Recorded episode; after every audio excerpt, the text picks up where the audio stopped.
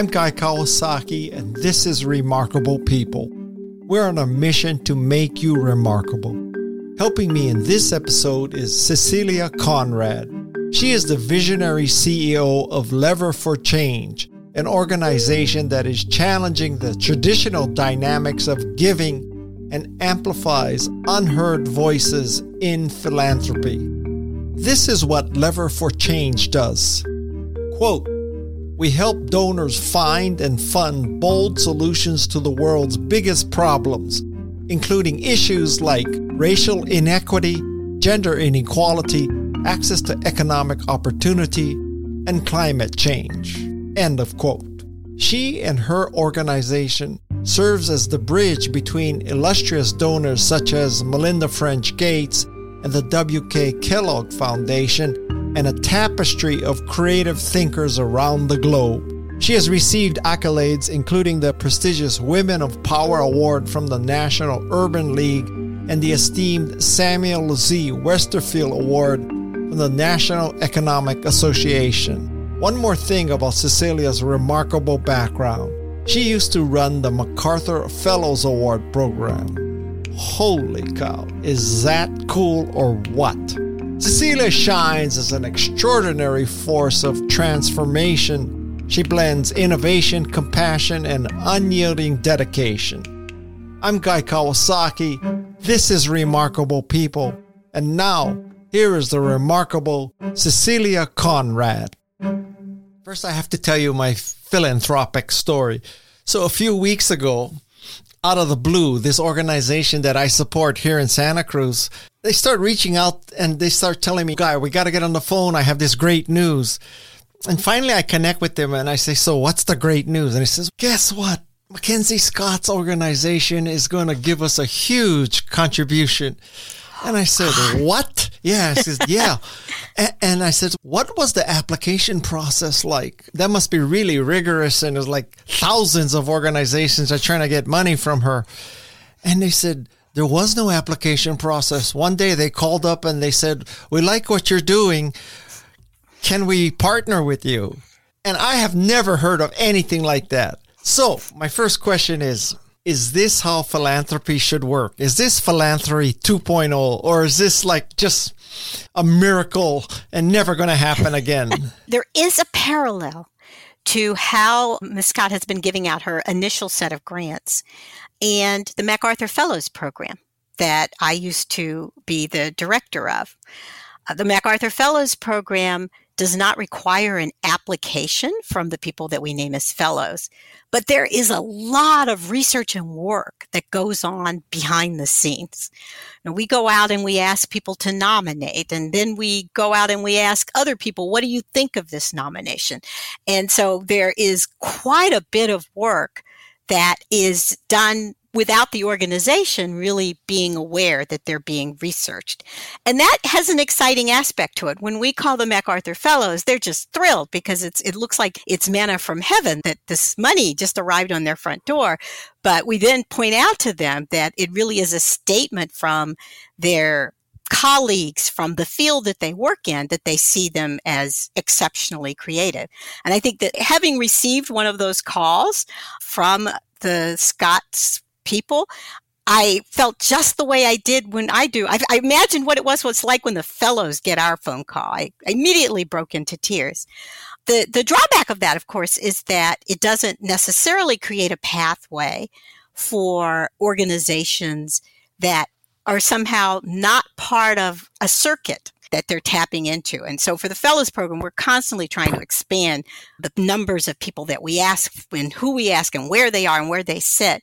And so one of the reasons why we're doing this yield giving open call on behalf of Scott is to create a pathway for organizations who may not already be in the circuit where they can do the kind of research they do for the call that your organization in Santa Cruz got. So we're excited about creating this other pathway.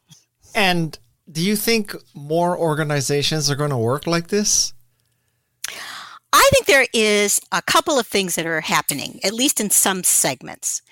One segment is one piece of it is that there is more interest in giving organizations more control over how their grants are going to be spent and to give them enough funding so that they can really focus on doing the work uh, as opposed to going out every year and asking for more funds. So I think Scott has set a new standard for that, but I'm seeing the same thing. I'm seeing uptake in other areas where you're seeing larger multi-year grants with fewer strings attached. Um, and I think that's a really positive move in philanthropy. It's transferring agency to the organizations who are on the ground in the field um, and who understand what it takes to actually move the needle on some of the problems we face. Uh, so that's one kind of tendency. And then I'm also seeing a second pattern, uh, and that's a pattern that recognizes that expertise may lie outside of the donor's staff or office or the individual donor, being much more consultative in finding projects. So you see the kind of you know, due diligence or what the fellows do when we go out and nominate. I also think that's a good thing because I think it opens the door a little wider in philanthropy. And then uh, the third is this idea that we can actually focus on big ideas and solving problems rather than just maintenance. I'll call it maintenance or monitoring problems. are, are you at all concerned about the downside that no strings attached means spent inefficiently or improperly? That's bound to happen at some point, right? It's likely going to happen at some point. It happens under the other ways that we did philanthropy as well. and philanthropy is supposed to be society's risk capital, right? That's the saying. And that means if you're taking some risks, sometimes they're not going to pay off and I always worry a little bit if everything seems like it's going great because it sort of means maybe we haven't taken some of the risks that we're supposed to take to test out some idea that may not pan out, to test out some new model or some organization that we think looks like it could do great things, but we've not well worked with them before. We haven't dealt with them before. So I, I think that we need a little space for that. Truly creative solutions frequently emerge from a series of failures ahead of time. Wow. We just had uh, Professor Amy Edmondson, and she talked all about failure. So we, we have an episode coming out about ah. intelligent failure, systemic failure, and just dumbass failure. so. it's one of the things that I worry a bit about. I worry about it within my organization. I worry about it in the world at large that we create enough space for people to make mistakes and have it not go well, to fail, and yet be able to get back up and continue. I, I, there, there's so much that we have created in society where one mistake and you're out, and that's not a way to encourage creative thinking. So, um, we, we got sidetracked because of my opening question, but what needs to be changed in philanthropy as it currently works? So, I would point to some of the things I've said before, so I may overlap just a little bit. We've built a philanthropic enterprise that is heavily centralized into a group of people who are smart and who are passionate and who want to change the world, uh, but have a lot of control over what the strategies are and how work will be done, how organizations have to work. And those organizations are then in a position of trying to guess what the program officer wants or to change whatever their plan is in order to adapt. And what I like to see, and this is something I do think is a, move that's happening in philanthropy, is to change that dynamic a bit to put more of the opportunity to describe what the work should be and how the problem should be solved on the doers, on the mission driven organizations that are have the kind of expertise uh, from the experience they've had and also the more academic expertise to let have them propose what needs to be done and then to have philanthropy a little bit more in a responsive mode. So rather than having the foundation propose and the organizations react I'd like to see more opportunity for organizations to propose what need to be done, what needs to be done, and for philanthropy to then be the reactor and the responder. So, in a broad sense, that's, I think, a direction we've been moving, both by having some interest in a small, it's still not dominant, but a growing interest in unrestricted grants to organizations for general operating support it's the direction we're moving with some of the move towards participatory grant making, where we invite and when I'm saying we here, I'm now using the foundation. More and more foundations are adopting a practice of engaging people in the field, other organizations working in the field, targeted beneficiaries in decisions about how grants should be made. I think that's also helping to shift that dynamic. So I think that's a, a, a first step is to recognize that philanthropic dollars have been set aside. They've been taken out of the public coffer because you know, could have had taxes paid on them, and that there is a kind of responsibility to have the decision making about how the money should be spent engage more voices. What if these foundations or these billionaires say, you know what, it's my money. I should have a say in how it's spent. First of all, is that kind of attitude common? And if it is, maybe that says a lot about the money. But anyways, or, or, or should if I'm a if I'm a philanthropist, should I be thinking, you know what? I either believe in them or I don't. It's not like I'm giving them an allowance, and if they don't take out the trash this week, they're not going to get the allowance. So, what should the philanthropist attitude be? First of all, I'll just say that I, I, get a sense of hope from some of the donors I've talked to because most of them are particularly interested. If they have a strong interest, it's in a particular issue area or problem. It's a problem that really bothers them and they want to do some work on that specific problem. For the most part, they're very open to how to solve that problem. And so the conversation is really about if you want to get the solution that's going to be the most effective, the most efficient, and the most equitable, here are some other methods you can use that might help you get there, other than just picking from the ones that your friends already know about.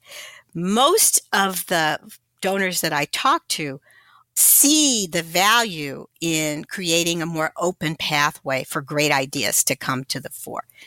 Let, let me ask an extreme version of this question. Okay. I take it you're not dealing with people like the Koch brothers, right? They're not calling you up and saying, I want to give you a billion dollars, but it's got to be towards these kinds of things. So let's just say that call happens, you know, miracle. Do you just say thank you, but no thank you?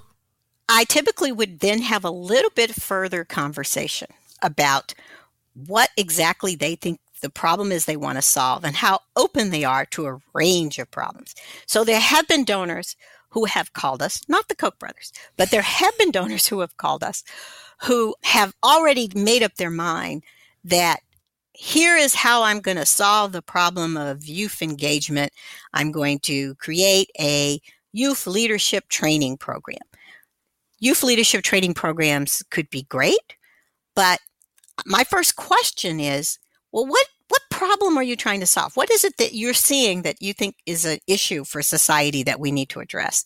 And try to push them up a little bit to an a higher level, a meta level of thinking about what the problem is. Is it that they think too many youth are in juvenile detention? Do they think too few are finishing school? Do they think? And so you try to get a sense of that and then really push to open the to open the spigot to see well how how broadly can we find what how broadly are you open to kinds of solutions if you're not and in this case the donor really wasn't then what we do at lever for change which is are these big open calls is really not appropriate for that donor and we've said that we've turned donors down said that i don't think this is going to work and that is sometimes the hardest part. When donors choose to not work with us, it really is usually about not wanting to give up control. And that goes back to what you were saying earlier. And I know I got all these paranoid scenarios in my brain, okay? but okay, so now let's say that you're working with MacKenzie Scott and an organization gets her money and you know this organization let's say is supporting because I, I saw some very interesting programs on your list about feminist issues and voter issues and black issues and stuff like that. So let's say that happens and so you support these causes and all of a sudden maybe a, a random governor in Florida says this is a woke cause and it's taking woke money and it's from Amazon money which is enslaving people in warehouses causing global warming with all their airplanes and trucks and blah, blah, blah. And they're trying to make this philanthropic effort into a woke thing. What happens then? I was about to say nothing. Okay. no, there is an answer that is nothing. When we work with donors, the donors have usually negotiated a grant agreement with the organizations. And and most of the funding that we have supported, the examples that you have, that we have facilitated, because none of it's our money, it all belongs to the donors. There have been project grants and the organizations have said, this is what we're going to do. It's not like the donor is surprised. We have a application process that's pretty rigorous and the organizations submit their applications and they then get reviewed by a group of judges and evaluators we put together and then they get sometimes interviewed by the donor. So the donor really knows what the organization is planning to do. And in that grant agreement typically the organization will specify here are some milestones that we are going to reach um, over the time that this grant is happening. So the it's unlikely that anything a governor, hypothetical governor from some state would say would come as a surprise to the donor. It's just, this is the world we live in. My father used to have a saying, and that was that if people weren't talking about you and being a little critical, it probably means you're not doing anything. okay. Now, let us also point out for historical reasons that your father was appointed to the State Board of Education in Texas, right? Yes, he was. He also was the first a black elected to a citywide office in Dallas. He was elected to the school board. That was before he got appointed to the state board of education. Yeah. And he had his share of criticism. We had an ad, full page ad in a newspaper that said when he was in a runoff that said, let's not let these fuzzy haired liberals take over our schools. And we got threatening phone calls. Your father so said that? No, my father didn't say that. I said someone put an oh, okay, in the local okay. newspaper that said, "Don't let these fuzzy-head liberals." And there were three candidates. One was a Anglo white woman. The other one was a Jewish man who was definitely left of center. And then there was my dad. And so the fuzzy haired was capturing two groups at once in this ad. We received phone calls, threatening phone calls at the house, but my father's attitude was we have a responsibility. He felt that we had a, a certain amount of privilege because he was a physician and he had income that really wasn't dependent on the power structure in the community. So it was his responsibility, our responsibility collectively to take stands and to, to speak truth. Right now in the state of Texas, that board is now 10 5 Republicans to Democrats. You yes. think your father would be appointed now, or have we no. gone backwards? he would not have been appointed by the current governor, I'm, I'm fairly certain. And when you know he was first appointed, then it became an elected board. I'm actually not sure if it's elected or appointed right now. I, I haven't noticed lately. I'll have to look. It's probably so he elected. was appointed initially, and then it became elected, and he was elected. So now I've actually been a little behind on that. okay. Are you impressed that I knew that much about your father? I am impressed.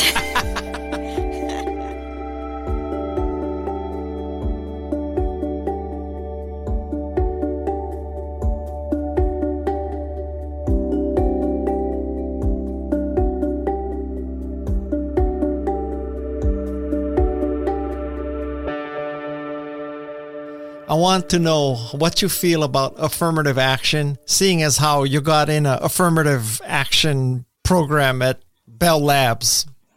Yes. So, yes, I will self identify as an affirmative action baby. Uh, first of all, I went off to, was graduated from high school in 1972. Colleges and universities were really making, probably, in fact, really one of their biggest diversity pushes, as quiet as it said. Many schools peaked in their numbers at that moment. And so my class at Wellesley was one of the largest classes of African American women. And we were an amazing bunch of people. If you talk to any of our classmates, we've got judges and uh, people who are in leadership at the ACLU and physicians and an amazing group of women with whom I stay very close. But I particularly will point to the affirmative action baby because I was looking for a summer job and I saw a little postcard uh, outside a bulletin board outside of career services office at Wellesley.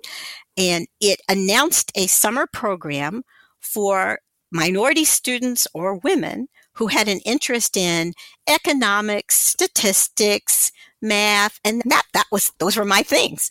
I ended up applying and it was at Bell Laboratories. And then I began to learn that this particular program came out of one of the first big agreements, consent decrees between the Equal Opportunity Commission, EOC, and the and AT&T. So for those who are younger, in the old days, AT&T had a very sex type, you could see this occupational structure. If you wanted to be an operator, you pretty much needed to be a woman. And if you wanted to be a repair man, you were going to be a man. If you walked into their offices, you got handed a separate brochure depending on what the job was. And they also did not have a great track record with respect to hiring African Americans I think at the time, I'm not sure there was a lot of focus on other groups, on Latinos or Asian Americans or natives, but they reached a consent decree. And part of that consent decree was that they said one of the reasons for the lack of diversity of Bell Labs is that there just aren't people in the pipeline. So they agreed to create a program to help stimulate this pipeline.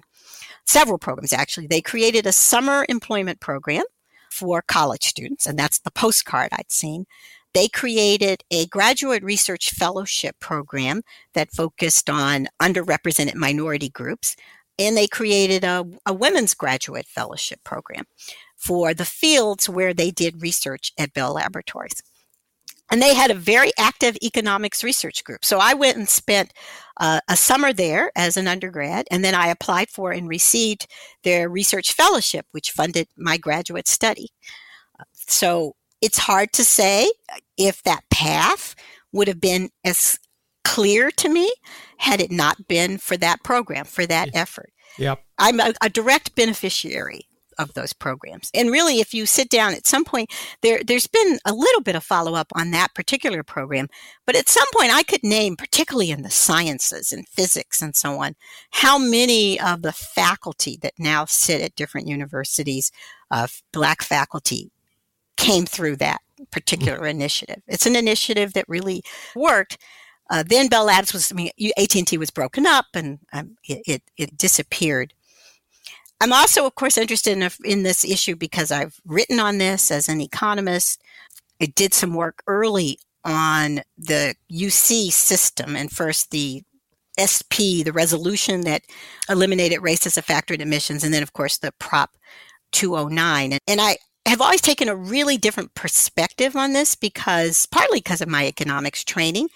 My question is if I'm going to allocate public resources, I want to ask the question where is the additive impact of going to a particular campus or university? Where are we going to see the biggest additive impact of that? Um, and that's a sort of allocation decision. It's, it's economics talks about marginal benefit equals marginal cost as, as one of the allocation rules. So I want to ask that question. Where is the marginal benefit relative to the cost going to be the highest? Um, and, and what that points to is really being conscious of how the opportunities at being at more selective campuses and universities and what that means in terms of the network that you create, and what that means in terms of the credibility that you provide.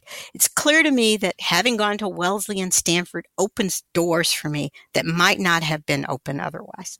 And, and that is for somebody who grew up, as I said, within the black community in a somewhat privileged status. Imagine what it does for others. Bottom line, you think Supreme Court made a mistake? Yes, but I go way back on my mistake. I think the decision that Powell made in the Bakke case, which was focused very much on this notion that diversity was of educational benefit. I do believe diversity is of an educational benefit, but I think that the argument for affirmative action is really an argument about redress. And part of that argument about redress is to create the space for those who've been excluded to benefit from all of the advantages of being in selective environments. Hmm. People have I don't even know if I should admit this, but people have asked me, what do I think? Because one of the causes of this legal issue is that Asian Americans are suing because they're saying it's harder for an Asian American to get into Harvard or Stanford. And so it's reverse discrimination. Now, I got into Stanford in 1972. There's no doubt in my mind I got into Stanford because I don't know about because of affirmative action, but because I was quote unquote a minority, right? And so I don't think I could get into Stanford today. But my attitude is listen, back then, yes, it was a penalty to be Asian American. 2023, no longer penalty. I think that we should pass this special conditions for getting into these schools to other groups who don't have our current status and advantage. So we benefited. Thank you very much. Now let the next group of people have it. And let's just say that's not popular among Asian Americans.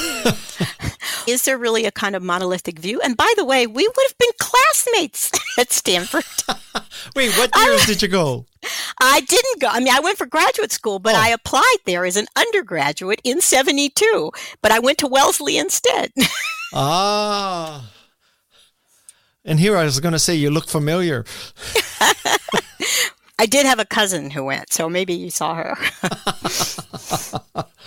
um, I don't know how the hell we got from philanthropy to your father being on the State Board of Education and Clarence Thomas, the affirmative action baby. But anyway, now back to philanthropy. Okay. Okay. So from the um, recipient side, what's the gist of the application process?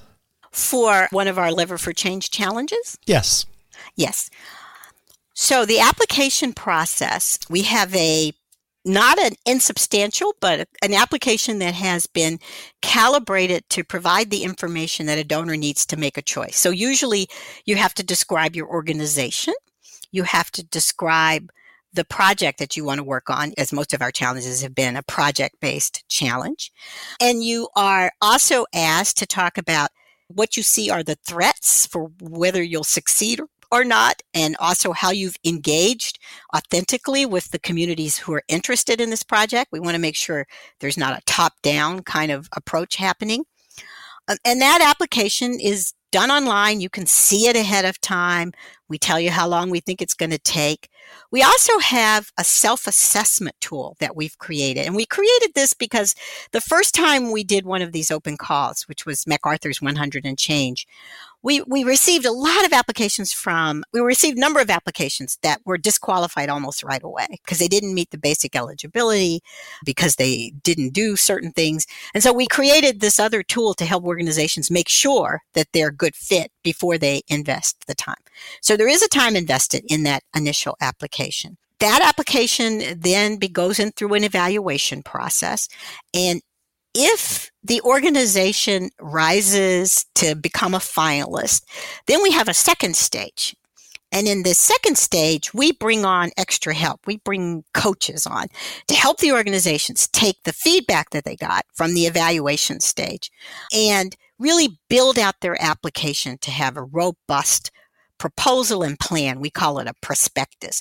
We also help them with just the messaging so that it can be exciting because we see our job as making the donor's decision really hard. The donor then looks at those finalists and decides which one they're going to give their big grant to. And our minimum grant size in our signature challenges is $10 million. And then we, but we have usually then four or five other great ideas. So we take those because we've invested in making those really strong applications, proposals, and we get those in front of other donors. And so the goal is to get as much of the other projects funded, as many as the other projects, and as much of those projects funded as we can. Sometimes it takes us a couple years to do that, but we're making some headway. And how many questions are in this initial application? Oh, that's a good question. I'm not sure I have a precise number. I think it's between 15 and 20. And how many of them are, takes? It takes about 20 hours. So, if you look at this as a sales funnel, how many people enter the top of the funnel and how many drop out at the bottom with 10 million or some other significant investment? So, in a typical challenge where there's a topic and a single $10 million grant, I'd say probably about around 80 to 100 enter and about five end up with some award at the end directly from the challenge. Then we also hear from other organizations, and I can't give a precise number on the number, that the fact that we give feedback, which is unusual in philanthropy, that every one of our organizations gets feedback from the five or six judges who read their projects, that they have taken that and incorporated it and actually gotten money from other funders. So that number, I don't have a precise number. I used to be a venture capitalist, and I'd say we probably fund one out of a thousand. You fund five out of a hundred or something, right? But we never would give feedback because whenever you give feedback, the entrepreneur would then argue why either we were wrong or they actually fulfill what we say they don't fulfill. So don't you encounter that problem? Don't they want to prove you were wrong and so you should really take me and give me the 10 million? Oh, yes. But you have to remember that my earlier career was as a college professor. And so every grade could be subject to the same kind of no you've made a mistake in not giving me an a. Uh, and why i think it's valuable to give feedback is that every one of the applicants and i'm going to say this and i'm sure probably somewhere there's one that maybe it's not true but in general i feel that every one of the applicants to one of our challenges has a good idea has a strong commitment to really making a difference in the world and is sometimes get so passionate in arguing with us it's because they think that we're just what stands between their good idea and solving a problem in the world and when you review a person from that perspective you can tolerate some of the criticism. The goal is to listen and to repeat what they heard in the application.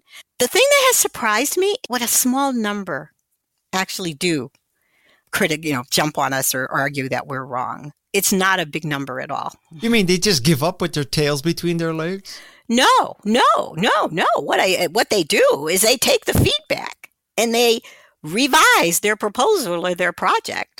And sometimes they'll even contact me afterwards to talk to me about what they're doing and the feedback. And then they take it to other funders. Oh, what they oh, have okay. reported back to us is that participating in our process has a value add in that they've been making their stronger case for funding. So sometimes someone will go back to a funder who's been giving them a couple hundred thousand dollars a year for five years and say, Hey, you know, I've got this really big idea, but to execute on this big idea, I need a commitment over multiple years that's going to total more than the 100,000 a year and donors have said yes when they see a great idea. Wow. That's great. You're, you're the Tony Robbins of philanthropy. so, so, okay, so arguably you're one of the most qualified people in the world to answer this question, which is based on all this data you've collected, what are your tips for raising money? Ah, so I, I have tips for the organizations, and then, but there's another part of this that falls on the philanthropist where we talked a little bit about the change. So for the organizations, I think one of the most common problems that I've seen in applications is that they start with a problem that is very lofty and big. I'll just, I'm going to pretend I'm Miss America for a moment and say, let's say it's world peace. you look like Sandra Bullock. and then they propose work that might be we're going to have a program in our neighborhood that will provide after school activities for youth. They don't draw any kind of connection between the world peace and the program on this block. Okay.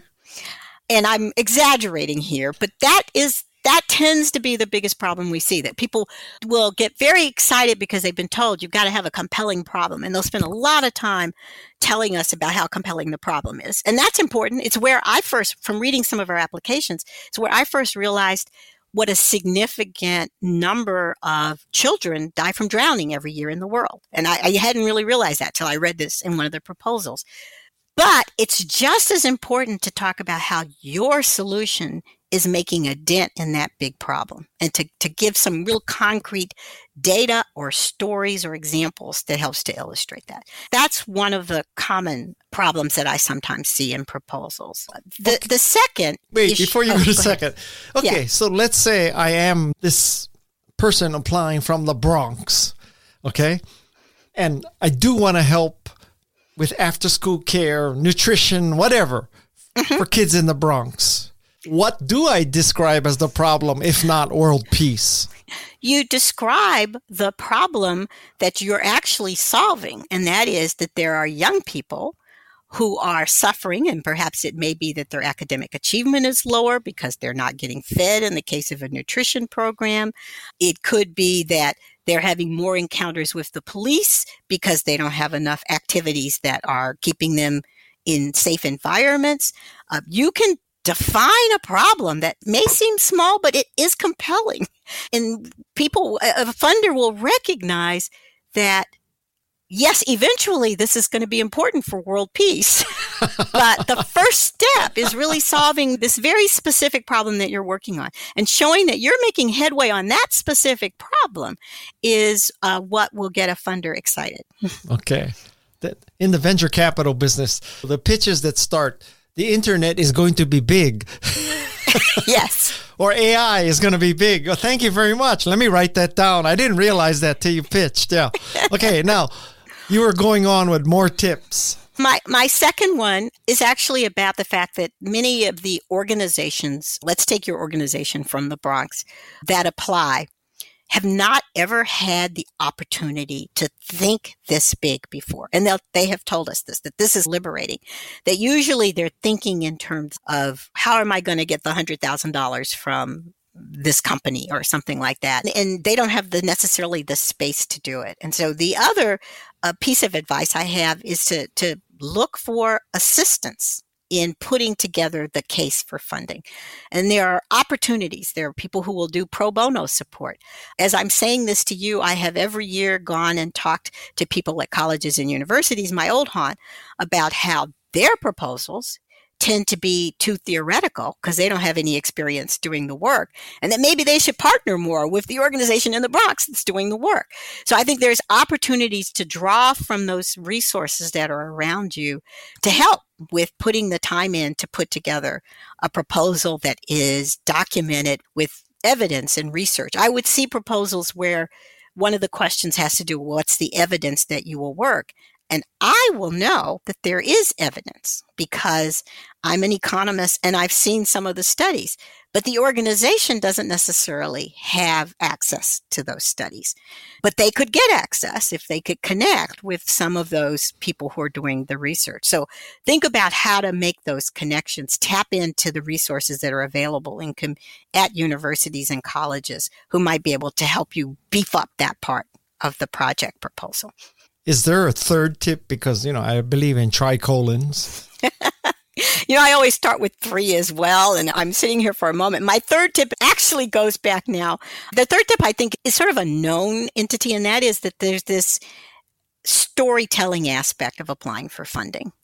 And think about a bit of making sure you have a consistent narrative. That's a version of what I said in the beginning that you've attached A to B. Uh, but as thinking about that narrative is also being about how you will keep the work on track into the future. Because one of the things that many funders are concerned about is that we'll put money in a project and the project ends and then what happens? For example, in our applications, most of them, many of them have a question about how is this work going to be sustained or how is the impact going to be sustained beyond the specific grant period? Uh, and so that's something else that it's important to be attentive to when you're putting together a proposal.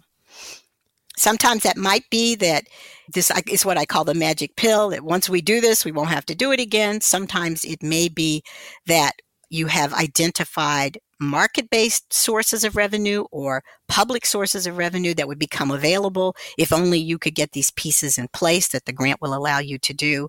And sometimes it may be that once you've been able to demonstrate that your solution works, that you anticipate being able to bring on other philanthropists.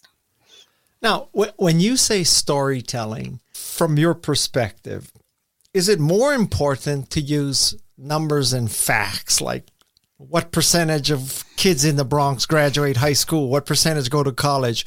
Or is it more important to say there was this kid named Jonathan, crack addict parents, 10 schools in two years, but somehow he went to State University of New York and he graduated because of all the help that he got. And that's what we want to make happen. So is it numbers or is it ah, stories? that is a toughie. And I would say that donors have different personalities in this regard. And so if you're applying to a specific funder, it would be good to get some insights into their personality.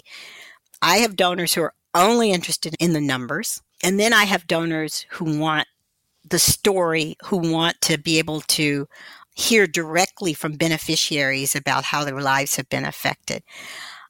I personally like the projects that sort of interweave the two, that tell a story like 10% or 10% of the I'm get a bigger figure than that to make it more impressive. 80% of the young people who come through our program went on to college. And this includes people like Chad, who overcame all these obstacles to graduate from state or something like that. Up next on Remarkable People. We've done really well in that space and, and continue to do well. And part of that, I do think, is that we are on a scale more likely than most other systems, educational systems, to let people explore for a long time before they lock themselves in.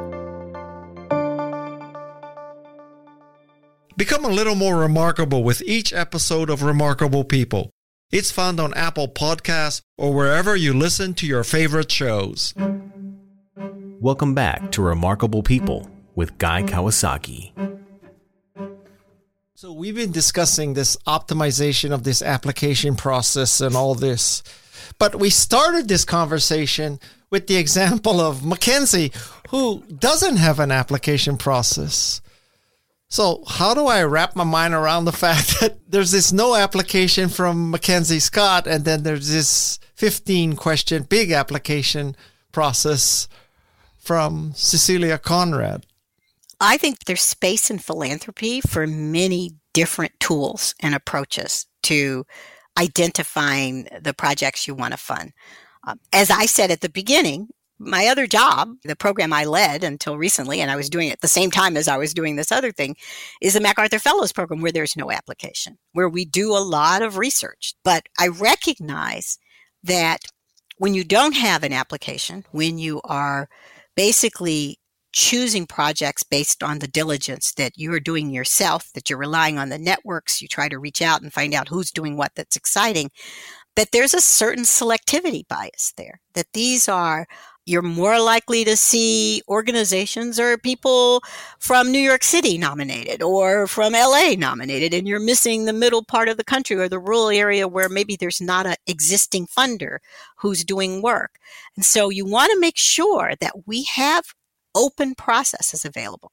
But an open process requires an application because the statement I made earlier people don't know you, so you need to introduce yourself. How about some tips if a philanthropist is listening to this and say, help me give my money away more effectively? I'm tempted to say, call me. So I'll put that on the list of tips. I respect you for saying that. uh, but there are lots of resources besides Lever for Change. Particularly, sometimes when I've talked to philanthropists, they'll say, I want to do more. Right now, I'm giving to my kids' school in my alma mater, and I want to do more, but it's so overwhelming. There's so much out there. And they have some of the fears that you described earlier that they're going to make a mistake and give to an organization and they can't tell where the money went or how it was spent or did it make a difference. But there are lots of tools. There are philanthropic advisors. There are collaborative funds. For example, there's a group called Blue Meridian that's focused on allevi- uh, on addressing child poverty in the U.S. There's a group called Co-Impact that just launched a big Gender Fund that's working in the global south. There's the End Fund that's working on neglected tropical diseases. There are a lot of opportunities out there to identify a group of funders with whom you may be simpatico to put your money in and to understand and learn a field by co-funding with those others. That's another opportunity. There are other platforms besides Lever for Change. We have a platform that has the finalists from every one of our challenges for donors to think about funding. But there are other platforms that have attempted to apply criteria and pre-vet ideas and projects and make them available to donors who want to fund them in different topic areas. So there are are lots of ways to get information to make it less overwhelming. I think the important thing is to really just take that first step. what you find is I think that the fear that people are going to squander your wealth is really overrated. You hear about these big cases of people doing things. By and large, this is a sector filled with wonderful organizations doing good work who could do even more if they didn't have to struggle constantly for resources. Okay. Now, you mentioned this several times, and I was holding myself back from going deep into this question, but I am so curious about the MacArthur Award. Yes, I'm MacArthur waiting for my phone to ring. But what's the gist of the nomination process? So each month we go out and we try to identify people who are at the nodes of networks people in positions where they can spot what the most creative work is happening. And this is across all domains. And, and people aren't limited to nominating in their domain. We invite them to nominate people for the fellows program. We might invite somebody in science and they nominate a jazz person, or we might invite a high school teacher who nominates an astronomer. We can never really tell where those nominations are going to come from. But we try to refresh that pool every month, paying attention to all metrics of diversity, geography, and so on, and in, in search of these exceptionally creative individuals where our fellowship could liberate them a bit to be able to take even more risk and be more creative. So that's the first step is the nominations. Nominations come in to the fellows program staff and everyone is read by at least two of us we identify the ones that seem ready for development and then we go out and we start to do research quietly. We read papers. We might sneak in to hear someone give a talk or see a performance. We also reach out to people who are immediately in their field and people in adjacent fields and further away who might be impacted by the individual's work. And we ask for those opinions. Those then come in to a selection committee. It's an independent selection committee. It's not MacArthur staff. Uh, we present the case for each one of the potential fellows to that committee. And it's ultimately that committee that selects, makes recommendations to the MacArthur board. And how does one become a nominator? The nominations is are also sort of we do this. We go out and we research and find people. So it should be an exciting invitation to get almost as exciting as getting the phone yeah. call that you're a macarthur fellow should be oh we want to invite you to nominate. Mm. And is it a secret society? We ask for everyone to keep this in confidence. And one of probably the things that i'm most impressed by is it's rare when we call someone and tell them they've been named a MacArthur Fellow. It's very rare that we they knew we were looking at them. Huh. People keep the secret. It's and I think it's because it's almost cruel, right? Because we name 20 to 25 every year. The other thing about the program is that once a nomination has been made, that candidate is still a candidate for years after the original nomination. We keep an eye on them, track them nowadays. We put Google alerts just to see what they're doing. Huh. Uh, so you don't know when we're going to actually name someone that that you nominated three or four years ago. And why U.S. only? It's interesting because we've asked ourselves this question several times. And I think what we feel is that the work that, that we do and this method that we do does require that we have ne- a network, a well developed network. We would be really excited if someone wanted to do the same thing in another country. And in fact, we've talked to some people about that. That might be down the road in the future. But I think developing the network that you need to be able to get great nominations, to do the due diligence work we do, would be difficult on a global scale. Do you have to be poor? Could there be conceivably no. could there be a millionaire who's creative, doing great things, sustainable, blah blah blah, and he gets a or she gets a MacArthur fellowship? Yes, we don't have poverty as a criteria. we do have an enabling criteria, but we define enabling both in terms of dollars. So sometimes the enabling is raising the visibility of a fellow's work or giving some credibility to someone who may be a little bit outside the mainstream of the discipline or the field that they're working in, but there's the potential there for really being transformative. Uh, so the, the notion of enabling is a pretty big pot of possibilities. Uh, but you'll see scientists who are named MacArthur Fellows who have probably a pretty solid amount of funding in the science research that they are doing. But it could be that that funding is tied to particular applications and they would really like the chance to experiment with a different kind of wild and crazy idea that may not be related to health where there's a lot of rich funding mm-hmm. but related to something else and this fellowship can give them the opportunity to do that so we have had two MacArthur Fellows on my podcast, Angela Duckworth and Steve oh, yes. Wolfram. Yeah. And both were extremely mind expanding episodes. So do you do you have any pattern recognition tips that you can offer? Being the mother of MacArthur Fellows, you can say this is what we notice: liberal arts, Ivy League, broken well, home, adopted. I don't know, whatever. Yeah. You know, like right-handed, so left-handed. Use a Macintosh. Yeah. I could put a couple in that I've observed. Now, the first one, when I, I first came to the program 10 years ago, and so I want to frame this because you might argue that I'm a biased researcher. I don't think so, but I'll, I'll just, I want to be clear that I came to this program after spending my entire career at small liberal arts colleges. And I noticed a pattern that small liberal arts colleges are overrepresented among MacArthur Fellows as origins of undergraduate degrees.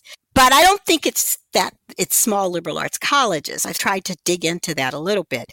Uh, I think what we've seen as more of a pattern is that people who are sometimes operating at the interstices of different disciplines, who've been exposed to one discipline and then changed to another, but who have the ability to make connections across fields that are sometimes just unexpected. Like, I got this idea from over here and I translated it to this other sector and it turns out it, it worked that seems to be a bit of a common thread. So we have a neuroscientist who was a dancer, those kinds of things.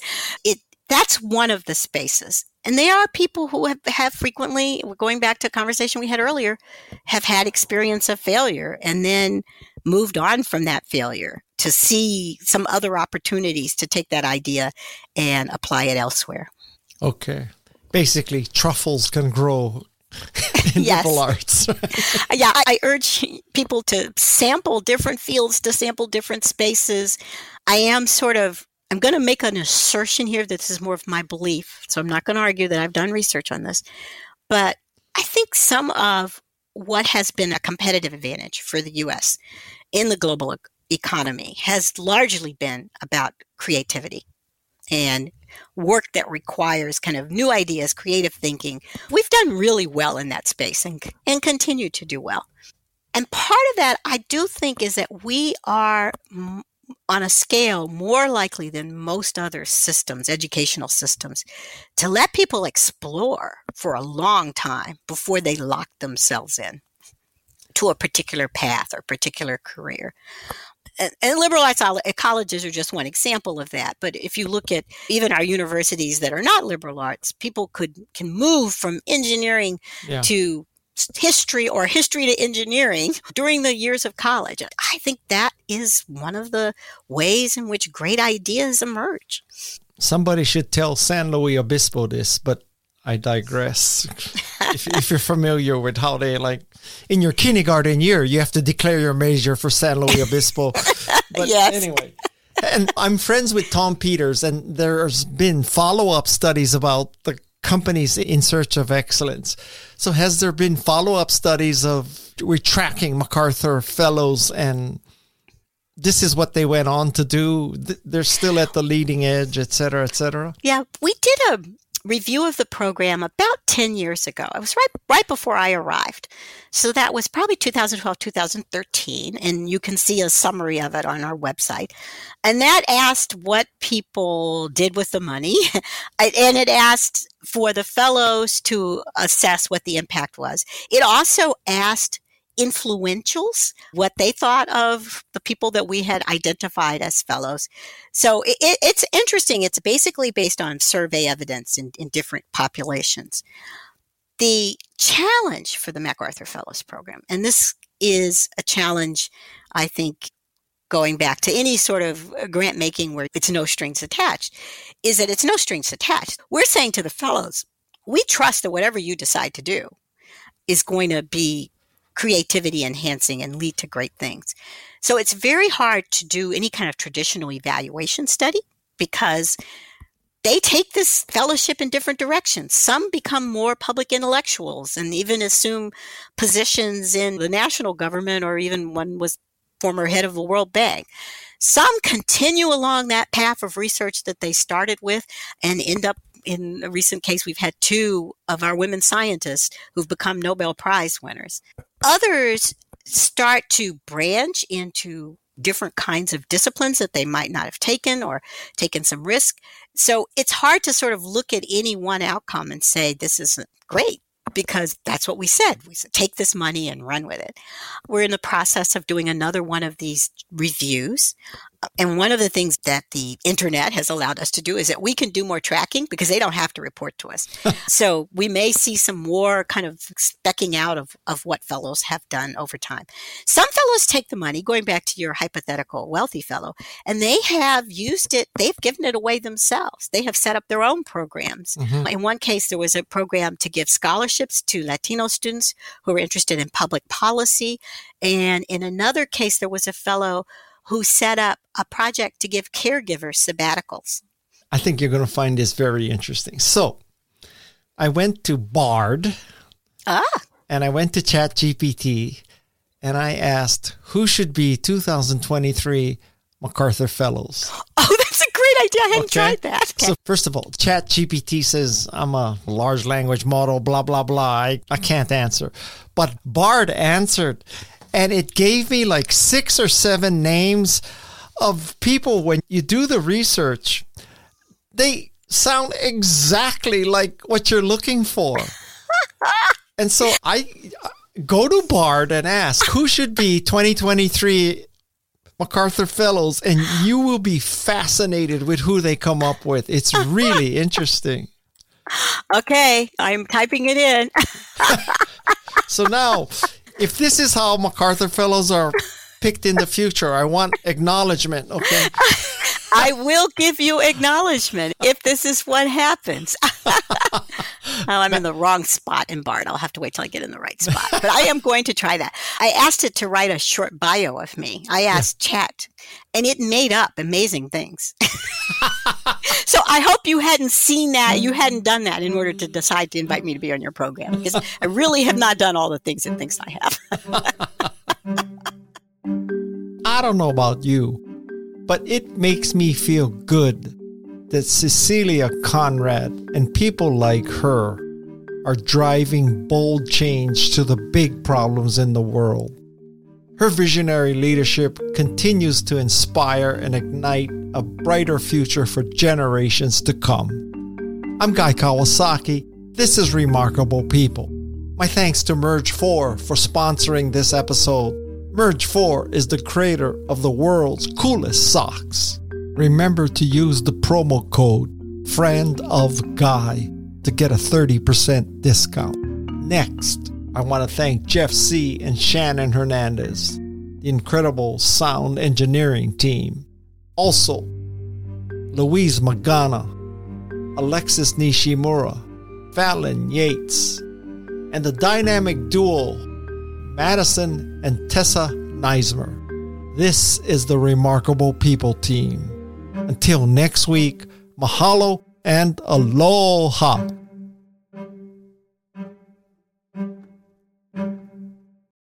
This is Remarkable People.